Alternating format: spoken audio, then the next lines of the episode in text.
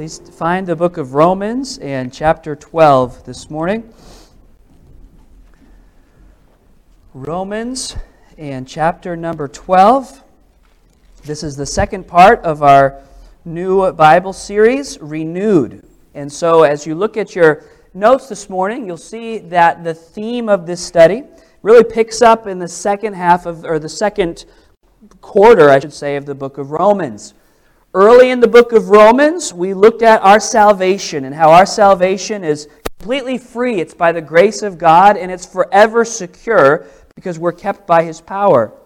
And now, in these final five chapters, we are learning how the gospel message, the message of the cross and the resurrection of Jesus, gives us a completely new kind of life. We don't live in the same condition that we did before, that we, did before we knew Christ. The life of the believer is to be different, and that is empowered by the Lord. It's motivated by the gospel, and we're asking God to daily renew our mind and work out this transformed life. So, our theme verse has been 12 and 2, verse number 2. So, I'd like us to read that out loud together. Again, I'm not going to make a secret of it, it's my goal by the end of the series that you'll have Romans 12 to memorized by just us saying it together. So, uh, if you give me verse number 2, Kayla, we'll say that together. Romans 12 and verse number 2. It says Romans 12, 2 on the screen for me, but it's showing verse number 1. So we've got it on your handout while she tries to find that. Let's just read it together, or it's in your Bible in front of you. Romans 12, 2. Begin. And be not conformed to this world, but be ye transformed by the renewing of your mind, that ye may prove what is that good and acceptable and perfect will of God. And then we'll go to verse number 3. Romans 12 and verse number 3.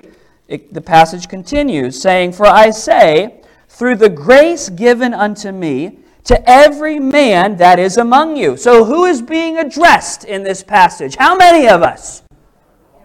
Everybody got that? This is for all of us. This isn't for uh, this isn't for us to pick and choose and to say, well, this applies to one, and but that doesn't apply to me. What we're about to look at applies to all of us. And he says, everyone, every man that is among you, not to think of himself more highly than he ought to think, but to think soberly. Now, the end of this verse is going to transition us into our new thought. Think soberly, according as God hath dealt to who? Yeah, this is to everybody. So, hey, I want everybody to understand something that applies to everyone don't think too highly of yourself. Anybody in here ever fall into that trap of, of the self-importance trap? Anybody? Am I the only one? No? We fall, we fall into that trap whether we're young or whether we're old. Sometimes we start to think that the world and the people in our lives, they revolve around us. And Scripture is a good reminder here that for a Christian, somebody who's been changed by the gospel, we shouldn't have a high view of ourselves but to think soberly according as God hath dealt to every man the measure of faith. Now you got to understand that statement that God has dealt to every man. The idea is that God has served out a portion of faith to everyone. Everyone in the family of God, God is doing something unique. God is working God is working totally among us. He's also working uniquely among us. Now, that's an important, an important thing to remember because I get focused on what's going on in my life. But God is working, I need to remember that God's working in your life. And my expectations for you and your expectations for me as we're together in the family of God ought to be that God's will be accomplished in your life. That God accomplished because He's dealt a measure of faith to you that is unique to the measure of faith that He's given to me. Now, verse number four, I want you to see the first main point. We'll see this down in verse 4 and verse 5. We're talking today about life in the body of Christ. First of all, number one, we learn that we are united in Christ. Could you say that with me together? We are united in Christ. And it's a special kind of union. And let's see what it says. Verse number four. So we saw that last statement God has dealt to every man the measure of faith. Well, what exactly does that mean, Mr. Paul, sir? What, what is the Holy Spirit communicating? Well, he explains. Verse 4 For as we have many members in what? So many members, but one body. Many, one. Many members, one body. And all members have not the same office. Verse 5. So we, being what? Are one body in Christ. What are we talking about here? The body of Christ is the church of the Lord Jesus Christ. And what Paul is introducing here is the, the nature of the New Testament church. Do you realize that what, what is assembled right here around you is the we, we refer to it as the New Testament church, or in this passage, it is the what? The body of Christ. We are the body of Christ. Now, this is amazing. And if you've been a Christian for a long time, you'd be tempted to just take this for granted. Yes, the church. But if, you're, if, you, if you've not been a Christian for a long time, we are prone to make a couple mistakes about the nature of the church. You say, what do you mean? For instance, as you were to drive through North Adams, North Adams is known as Steeple City. We even have a baseball team named after the Steeple City. In case you're unaware, it's the Steeple Cats. Go see a game, right? There, there's, you could go through, uh, even with losing one of our steeples last few years, we still, there's an abundance of steeples. So most people are tempted, or the, not tempted, this is just their default, to drive through town or to drive out in the countryside maybe, see a building with a steeple and say, look, that is a. But we have made a fatal error when we say that. Because that is not a church, it is a church building. Or, as the old timers would say, it's the meeting house. It's the place to assemble. But the church is not a building, not at all a building. The church gathers in a building, but the church are the individual members. Those who have been saved, called out of this world, Today we celebrate baptism. When someone is baptized, as is found in the book of Acts, you find that the same day, those that, this is Acts chapter 2, those that received his word were baptized, and the same day they were added to the church. So, in a local church context, when someone is baptized, they're saying that they believe in the Lord Jesus Christ, that they've accepted him as their Savior, and they want to identify with Christ and his church, his body. Very exciting thing that takes place. The body of church is the people that have gathered together. And there's something else about the nature of the church. You will not find anywhere in the New Testament, there's nowhere in the New Testament that you will find a Christian that does not have a relationship, is not connected to a local church. You don't find it. The local church is the default of your entire New Testament. Every believer is intended to be a part of a local, visible body of Christ. And that's what we are gathered here together as Mount Greylock Baptist Church. We are the body of Christ. And you could go to other locations, there are other buildings. And you could open the doors this morning, some near, some far. You could go to other places around and you could find true believers. You walk into that building and you would experience the body of Christ gathered in those churches as well. But at the same time, you could walk in buildings that resemble what we would think of as a church, and there may be people gathered there. But if they don't hold true to the Word of God, and they don't have a genuine relationship with Jesus Christ, Lord and Savior, then they may have a church building, but there is no church gathered in that place.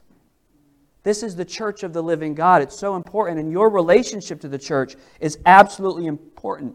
And part of being saved, part of being a Christian, is uniting with the body of Christ. Now, I do know I have friends. I have people that have made a profession of faith. They've said that they have trusted Christ as their Savior, but they've never united with the body of Christ in a local assembly where they're missing out. There's, there's two things there's an element of disobedience, right? They've, we've been commanded to do this. But then there's a sadness because they're missing out on the fullness of their Christian experience. We are united in Christ. So back to verse 5 we be many are one body in Christ and everyone members of another. Back it up to verse number 4 and let, let's see this. For as we have many members, one body, but all members have not the same what? office. Now, office doesn't mean like a, a, a, room with a door and your name on the plaque. That's not what we're talking about. Office is your function in the church, the part that you play, the, the place that God has put you. Do, you. do you understand this this morning? That God has united you with the church for a specific and individual purpose? That you are here, you are united to this body, not just in a general sense, but for a specific purpose. And your part in the body is different than mine, everyone unique. Verse 6. Verse 6 now. Having then, what's the word? Gifts. Having then gifts, but how does he describe those gifts? As what? They're different. They're different. But we all have the gift. Now that's really important because do you remember we read back? I won't have you go way back up again, but in verse number three, that God has dealt to every man the measure of faith. You find the same principle in the book of First Corinthians that God has gifted every one of the believers, but He's given a certain measure to each individual person. So he comes over here. He comes over here. Actually, you three boys, can you come here and help me real quick? One, two, and three. Right? We'll, we'll just, what's that? Yes, you. You. Seth, Gideon, and Sam. These guys are going to help me this morning. All right, right here, guys. You can just stand right in the front. So these are our faithful churchmen. Amen? Wouldn't it be a blessing to see these three young men grow up and be those faithful churchmen? be the deacons and the leaders and the faithful servants in the church. That's what we're working on here. We're working on the next generation. Some of them need a little more work than others. You know what I'm saying? But, eh, and we give it to Aaron. We give him to Aaron. How's he doing with these teenagers? All right, anyway. No, it's the whole church that's responsible. Amen? So, these three men are going to serve in the church. You got a servant's heart? Yeah. Yeah, okay, he's ready. How about you? Yeah, how about you? Yeah. yeah, actually, they are already serving in the church. Here's the deal God is going to gift them, and He has gifted them individually and uniquely. He's given them a measure. Turn around, guys. Okay? I'm not going to be God. I'm going to be God's dispenser, just for the, for the, for the record here. He's going to say, you know what? I'm going to give this amount of gifts to Sam. I'm going to give this to Gideon. I'm going to give this to Seth. Now, what would be the problem? Let's go here for a minute. What are these guys not supposed to do? They're not supposed to look at each other and compare their gifts. Let, let me see. What, what, oh, we got some good acting, right? And, and be like, what, what's the deal? Why do you have this? Boy, these guys are getting into it. I like it. I like it. You, you can't see their facial expressions. I got them facing the wrong way, all right? They're into it. We're not supposed to be like, and then, you know what some Christians do sometimes? What else we're not supposed to? We're not supposed to compare our gifts we're also not supposed to get all boastful about our gifts. Right? You, can you do a boastful thing for me or what? You're like, oh, you're going to be like, see you later, man? Oh, brutal.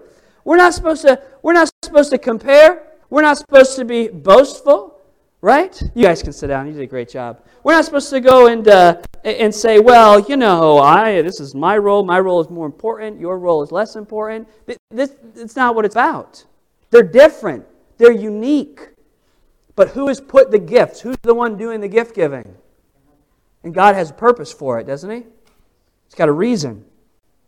And now He starts to explain some of the gifts.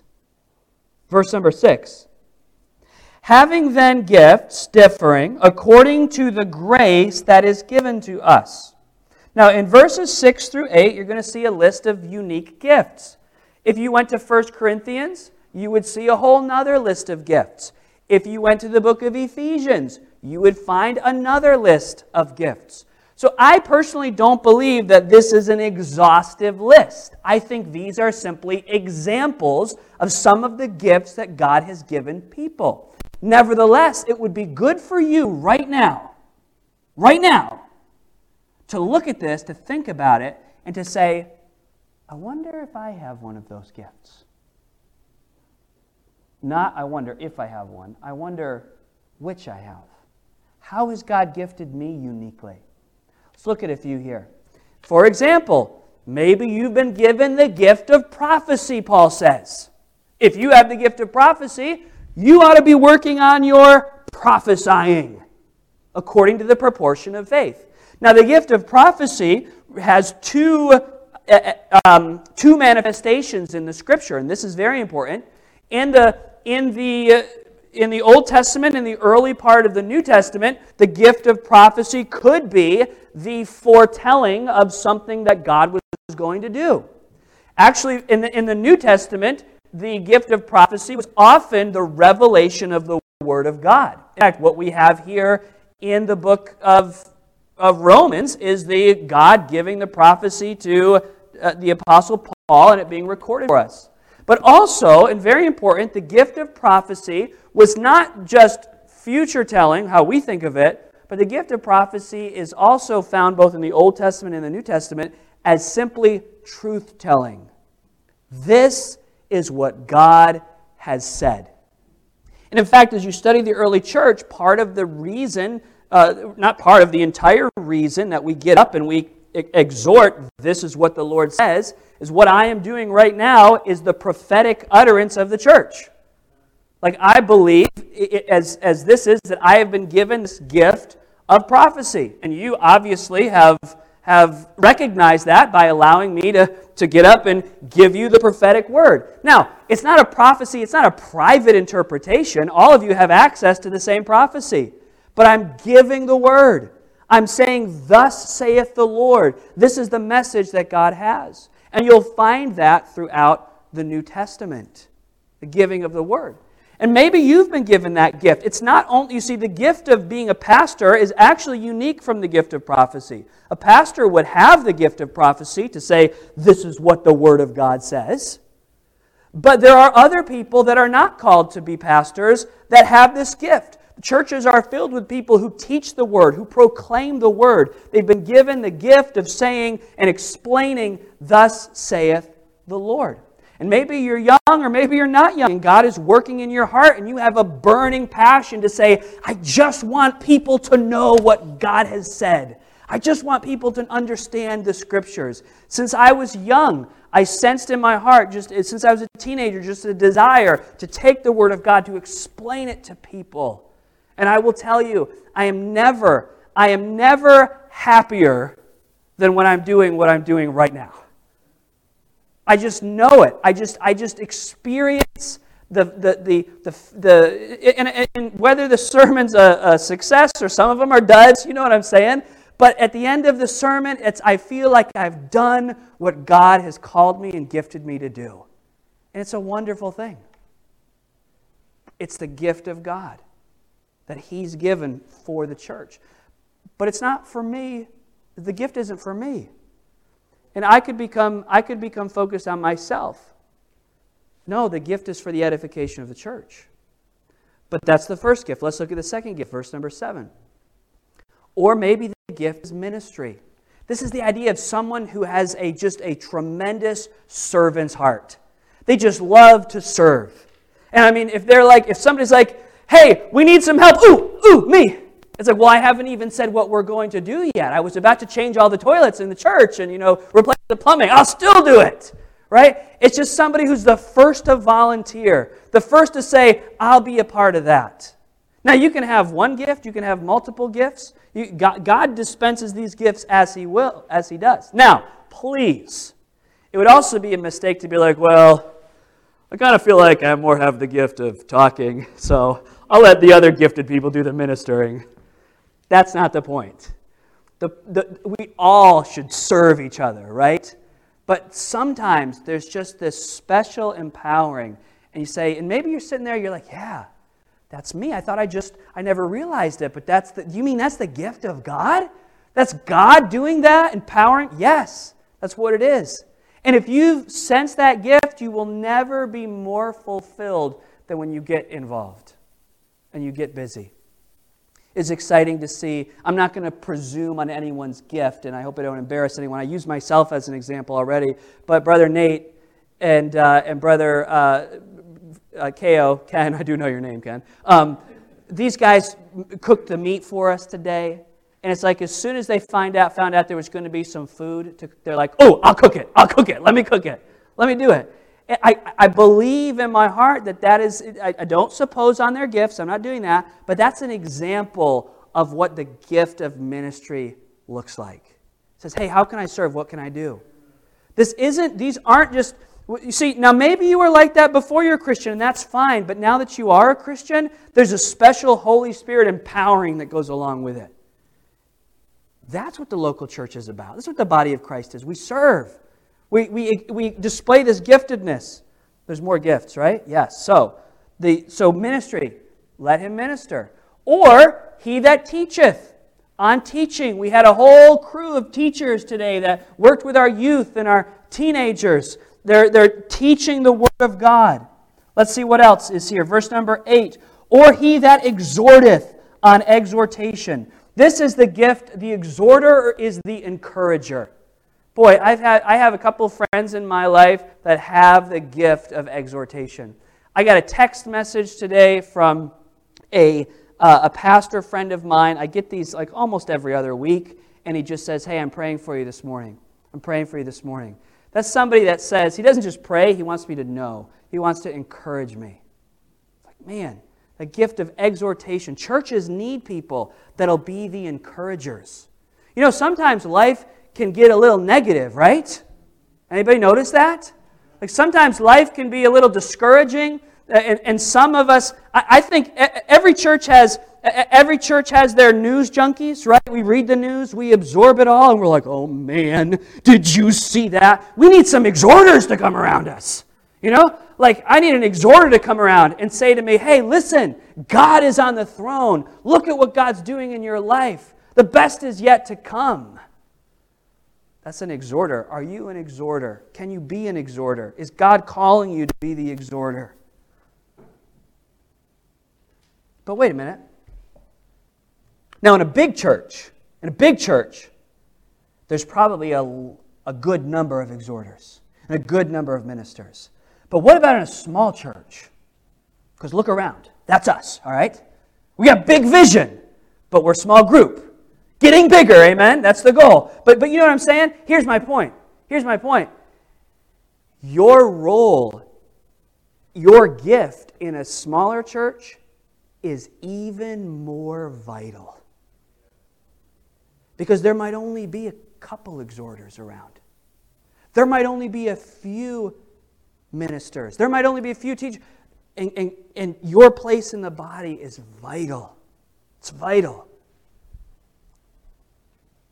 So, just think if God has gifted me and I willfully, important word, and I willfully withdraw or don't show up for the gathering of the body, what has happened to the body? It's incomplete. It suffers. Right? It's not just about coming and, oh, the pastor will miss me, or, oh, you know, I, no, it's about are you fully, is the church benefiting from your gift? That's an important question, right? More gifts to come. Let's see, what are we up to? What's the next one? Giving. Giving. Now, some people, now we're all, again, all of these things, we're all called to do all of them. But boy, I've just known some people over the years that they don't just do their duty when it comes to giving, they're just have this oozing generosity. They just, they just want to bless people uh, materially. and with their time and with their presence. And they just, they might say, you know what?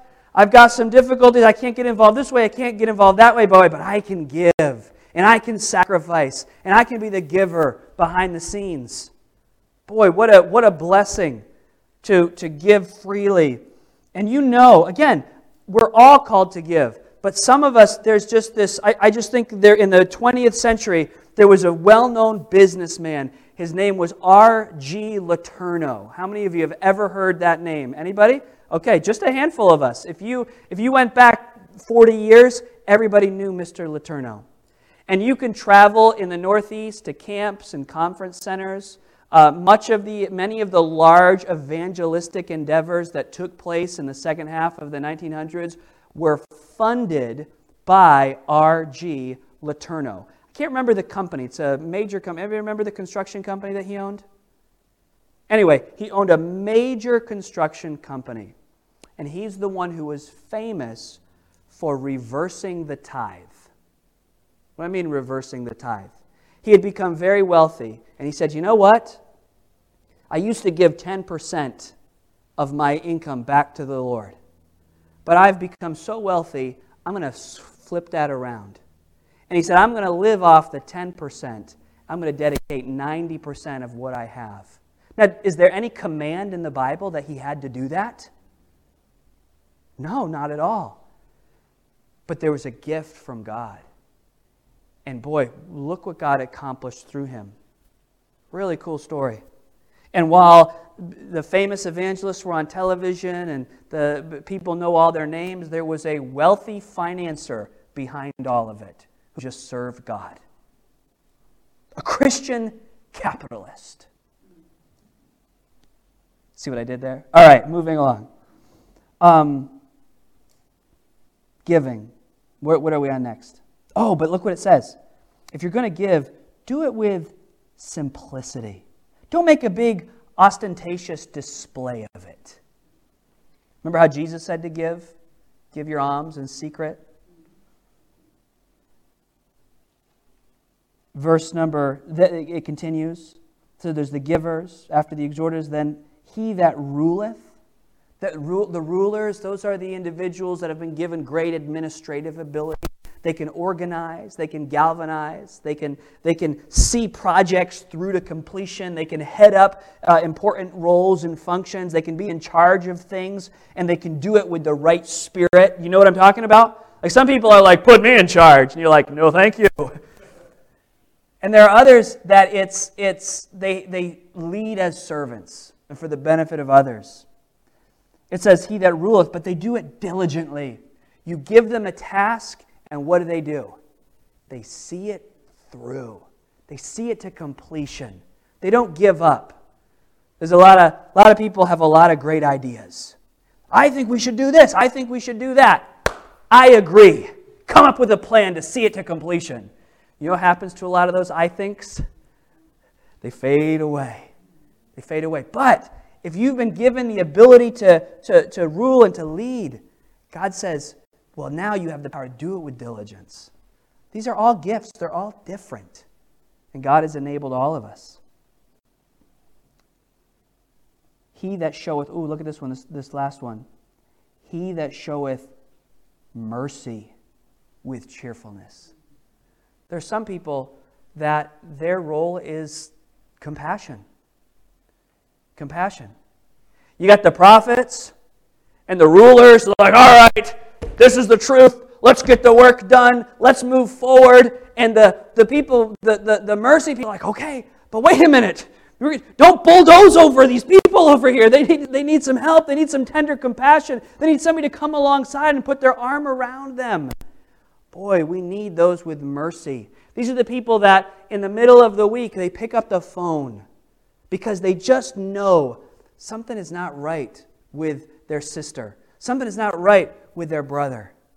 They come alongside and they say, or maybe maybe they're, they're, they're, a brother sister has fallen and they've made a mistake, and they come around and say, Hey, God's not finished with you. God's not done with you. God still is going to, and they encourage them with the mercy of God. They're, they're the ones like the, do you remember the story of the prodigal son? The father it receives him, and the prodigal comes back. What a mess I've made. And the father, with all the mercy of God, just throws that coat on his shoulders and says, Come home, my son. Boy, churches need people like that. Have you ever noticed over the course of decades, sometimes people fall away from the church? Anybody ever notice that? Well, a gift of mercy and the, the role of mercy is to make sure there's a big, wide open door and a loving welcome mat that says, Come on back. Come on back. Patient and compassionate with people. This is life in the body of Christ. So write, it, write this down if you have a pen. Which gift do you see in your life right now? Don't let anybody see it, maybe, you know? What, what is it? Which, and you're like, well, I don't know. I, I don't want to assume. I'm not sure. What, as, as I'm going through these gifts, how do you, where do you see God directing you? Now, you might say, well, Pastor Ethan, I just still don't know. I just don't have any clue. What do I do? What do I do? Do you know what the best way you can discover what your gift is? Start serving. Start getting involved. Get it, get, get, do whatever. Get plugged in over here and get plugged in over there and say, oh, I'll help with that, or I'll try this, or I'll do that, or, or I'll get involved with this. And just see how God starts to lead you. He will mold, He will shape, and He will direct your gift. But do you know what nobody in this room that knows Jesus can say? There's nobody in here that can say, well, I don't have a gift because he's dealt the measure of faith to every single one. To every single one. Not only are we united, but we are gifted by God's grace. And now I'm going to I'm going to show you this. There's, there's quite a few verses left, but I'm, I'm, I'm going to go through them quickly to show you how, with these gifts, we are called to love and serve.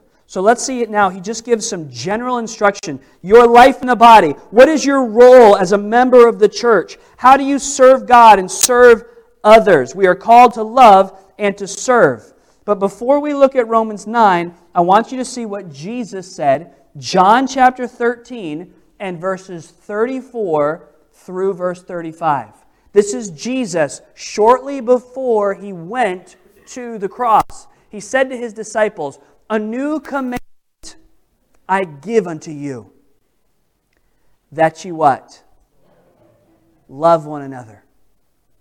As I have loved you. Boy, that's a, a question right there. Do you love your brothers and sisters in the church? Well, I hope you could say yes. But for deeper consideration, do you love the brother, the brethren as Christ loves us. That takes a little bit more. That takes something supernatural. Jesus says, A new commandment I give unto you that ye love one another, as I have loved you, that ye also love one another. Verse 35 By this shall all men know that you are my disciples how will people know that we are disciples of Jesus?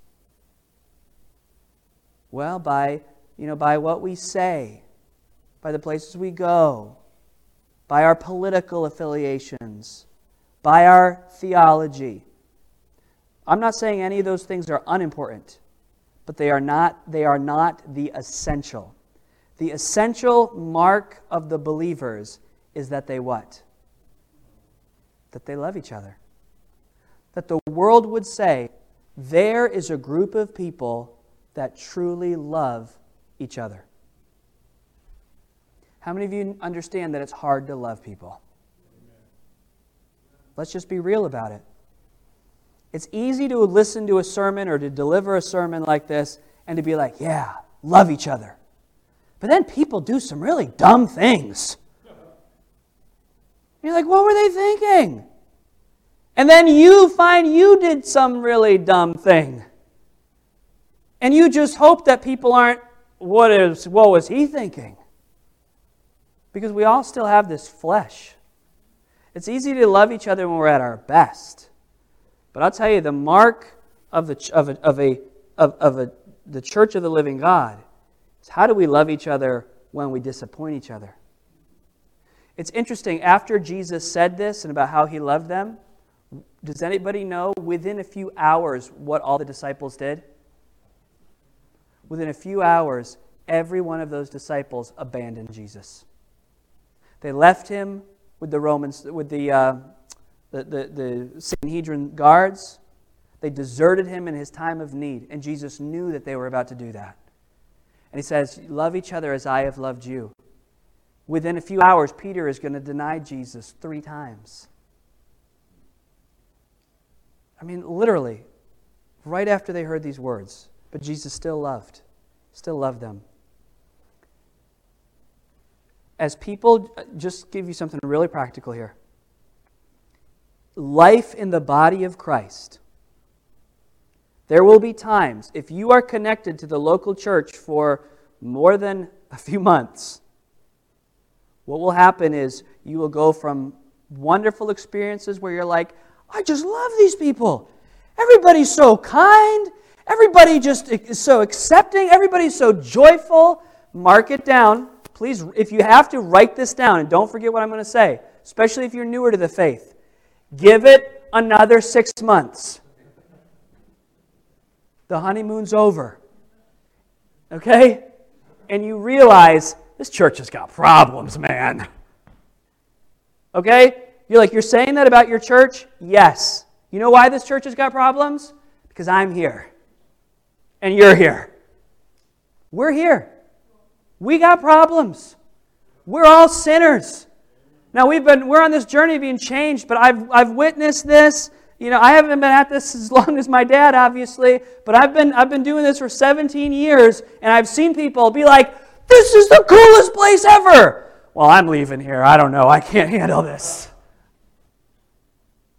And I don't blame them because somebody let them down. But you've got to understand part of Christian maturity is realizing that this is not a some kind of fraternal organization.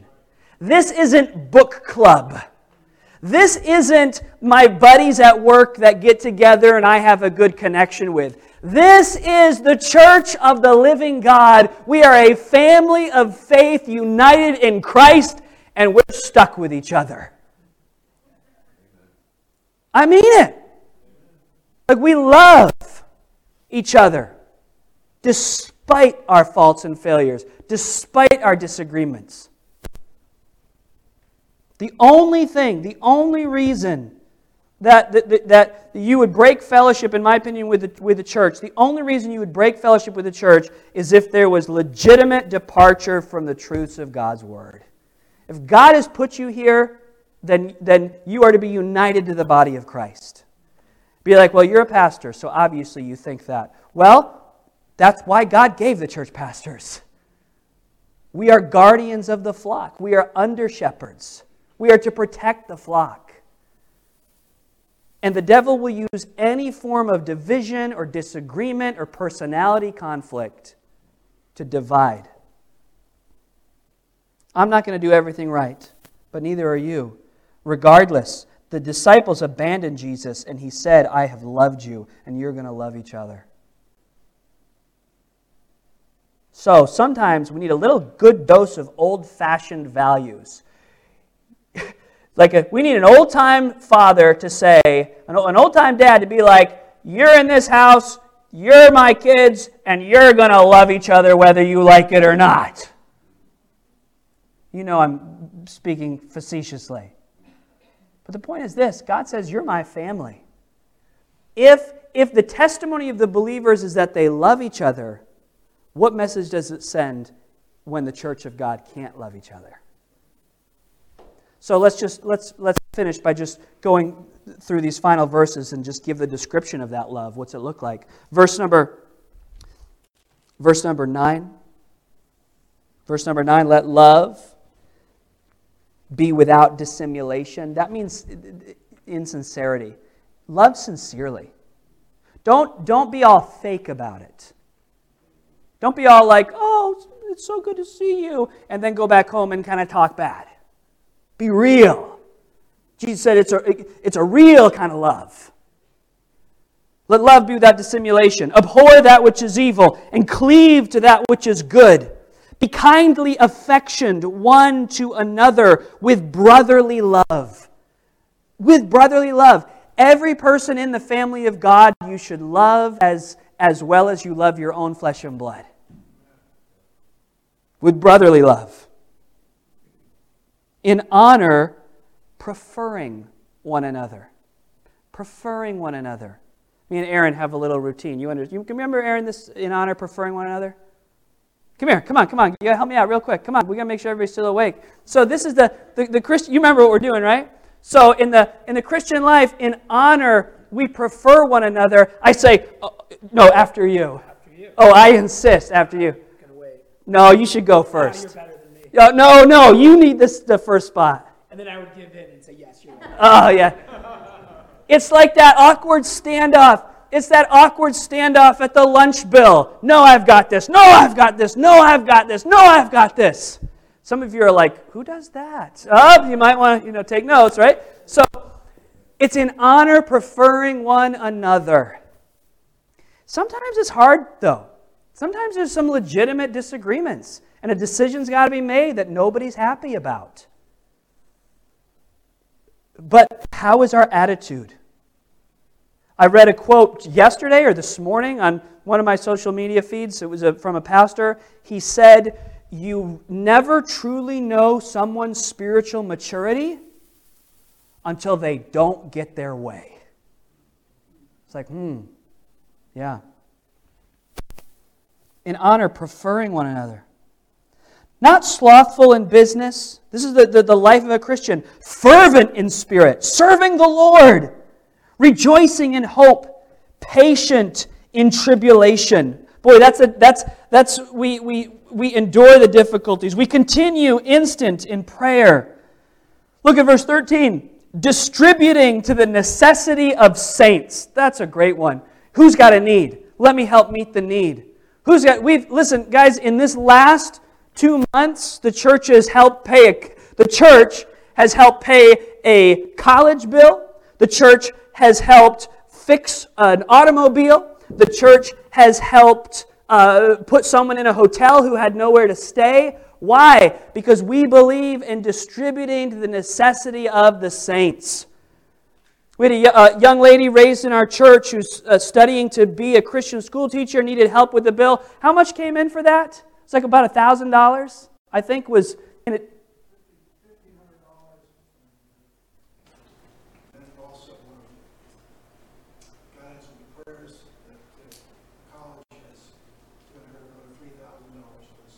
Yeah, it's amazing. And, and, and that is distributing. We put the need out there. People say, I'll meet the need. I can meet the need. That's what a church does. Um, wow, blessing. Uh, and, and you should take time to just meditate on these verses later. I'm going kind of quickly. Given to hospitality. Verse 14, bless them which persecute you, bless and curse not. There will be people outside the walls of the church that come up against you for your faith, that come up against you. The testimony of the church people ought to be never to speak evil of those without, but to have a testimony that we, are, we speak well of even those who oppose us. Listen, I, I, no Christian person ought to be posting defamatory comments about politicians they disagree with. Ever. Period. Now, defamatory is different than disagreement, right? Be bold in your disagreement. But I'm, I'm sorry, if you, if you are, if you speak evil of someone who, who you view as being persecuting to you, you're disobeying the scriptures. Jesus, when he was reviled, what did he do? Reviled not again. We are Christians. We don't speak evil of, it literally says in another passage, not to speak evil of dignitaries that we have a testimony of peacemakers. We rejoice with them that do rejoice, we weep with them that weep. Verse 16 Be of the same mind one toward another. Mind not high things. In other words, don't hang out with the, the, uh, the in crowd, but condescend to men of low estate. Those of you that are teenagers, this is one of the biggest, a good group of teenagers in here, this is one of the biggest uh, steps of faith you can take as a Christian young person to say, I'm not going to go along with the pettiness that happens among teenagers that, that, that, that ostracizes other people or makes people feel inferior. But you said, I will hang out, I will be a friend to people who others may look down upon. Because that's what Christians do.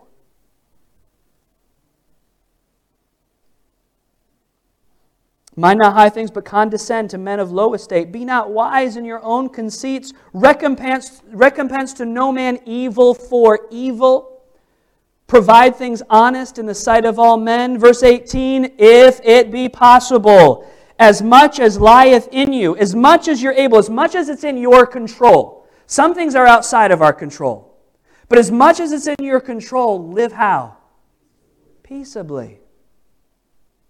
On Facebook too? On Facebook too. On Facebook, most importantly. Peaceably. Christians shouldn't get into arguments with other Christians for the whole world to see. Christians shouldn't get in, shouldn't be disagreeable people. They're like, well, I disagree. Well, there you go again. Okay. So, verse number verse number 19, dearly beloved, loved ones. Dearly beloved. Beloved by who? By Jesus and by each other. Dearly beloved. Beloved. Avenge not yourselves, but rather give place to wrath. For it is written, Vengeance is mine, I will repay, repay saith the Lord. Therefore, if thine enemy hunger, feed him. If he thirst, give him drink for in so doing thou shalt heap coals of fire upon his head. In verse 21, be not overcome of evil, but overcome evil with good. Just leave that verse up there for me. This is the game changer right there. Say, what do you mean? This is the game changer you, you looked, as we look back at our role in the body of Christ and the behaviors of the Christian, you're like, man, I'm kind of messing up in some of those areas. I am. How about you? I, I just am, I'm off track. Well, here's the good news. Do you remember where we began last week? How is any of this even possible? Can we do this in our own effort? No. It's all by the blood of Jesus and the power of the Holy Spirit inside of us. You see, before you knew Jesus Christ, if you know Christ as your Savior, before you knew Jesus, could you ever live out that verse? No, it was an impossibility. Without Christ, you're just a sinner trying to do better. Well, I'll try to do better. I, will try to do better. Do you know what is said of the saints in Revelation? I believe it's Revelation chapter number 12, the ones who overcame the, the, the Antichrist, the ones who overcame the devil. It says, and they overcame him by the blood of the Lamb, by the blood of Jesus. So please don't interpret this message to be a self a self help guide. Just do better, try a little harder. No, this message is all about the power, the transforming power of the gospel. That it is Christ in us. It is the grace that saved us that produces this renewed living, this life in the body. So, the most important question is this Has there ever been a time in your life where you've received the grace of God? I mean, are, are you truly, do you truly belong to Christ? I don't mean do you have some Christian experiences in your life. I mean, has there been a moment that you've been saved? Has there been a moment that you've been born again, where you've seen yourself as a sinner and you've said, Jesus, I ask you to save me. I put my faith in you. If that has never happened, that's the first thing you need. You need your life to be transformed. You need Christ to save you from your sin. And you can make that decision today. I mean, you could make that decision right now. You could, in your heart, pray to the Lord and say, Jesus, I'm a sinner and I want you to save me. I believe in Christ. I believe that you died and rose again for me. When that happens, your life is renewed. And then everything we talked about today, the Holy Spirit begins to work it out in our lives. So, my question to those of us who are Christians, we, maybe even church members, how would you describe your life in the body? Are you using your gift? Are you loving and serving others? Or maybe the reality is this. It's another question to write down. Is the church of Jesus receiving the benefit of my gifts? Is the church receiving the benefit of my gifts? You say, Well, I don't think it is. Well, make a decision today.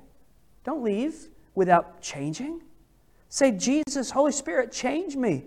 I want to serve you more. I want to take another, a deeper step of commitment. I want to be even more involved. And for those of you that say, you know what, I am involved. Of course, I could do better, and we all could. Keep on keeping on. Be faithful. Realize how vital the role that you play is. Let's come to our time of prayer. Please, heads bowed and eyes closed. Every head bowed and every eye closed. This is a point, a time for us to reflect on what has been expounded from the Bible, and then for us to respond in action. First question that I asked Have you ever received Jesus Christ as your Savior? Has there ever been a time in your life where you said, Lord Jesus, I repent of my sin and I ask you to save me. If that's never happened, I'd like to lead you in that right now. You can pray in your heart. You can say, Dear God, I do believe that I'm a sinner. I believe, Jesus, that you died and rose again for me. And now I ask you to save me. I put my full faith and my full trust in you and you alone, Jesus. If you've never done that, I'd encourage you to Pray to Christ today. Receive Him as your Savior today. But, Christians, how many of you, how many of you would say, not with a raised hand, but how many of you would say, boy, my life in the body is really not all that it ought to be?